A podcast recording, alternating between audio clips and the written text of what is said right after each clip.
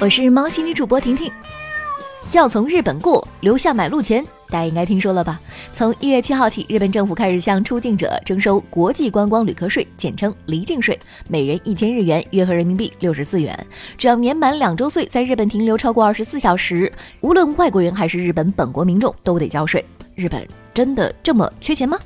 二零二零年，日本将举办东京奥运会，离境税说白了其实就是为奥运买单。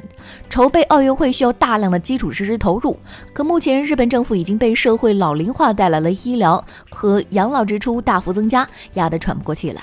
再加上日本经济不景气，日本政府很难拿出大笔资金来筹办奥运会，靠企业和社会融资也是捉襟见肘。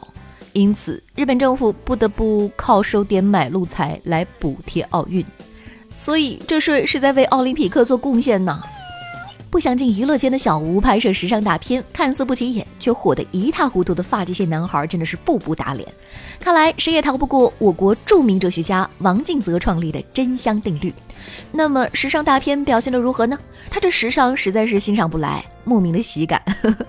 还有那个妆真的是浓啊，难不成要做美妆博主了？据外国媒体报道，中国男性美妆博主正在崛起。到二零二二年，中国男性化妆品市场将会达到二十四亿美元。而这群小鲜肉也开始挑战中国传统的性别规范，男性形象不再阳刚。但这股风气并未被大众广泛认可。男装博主访问：化妆品上写了只供女生使用吗？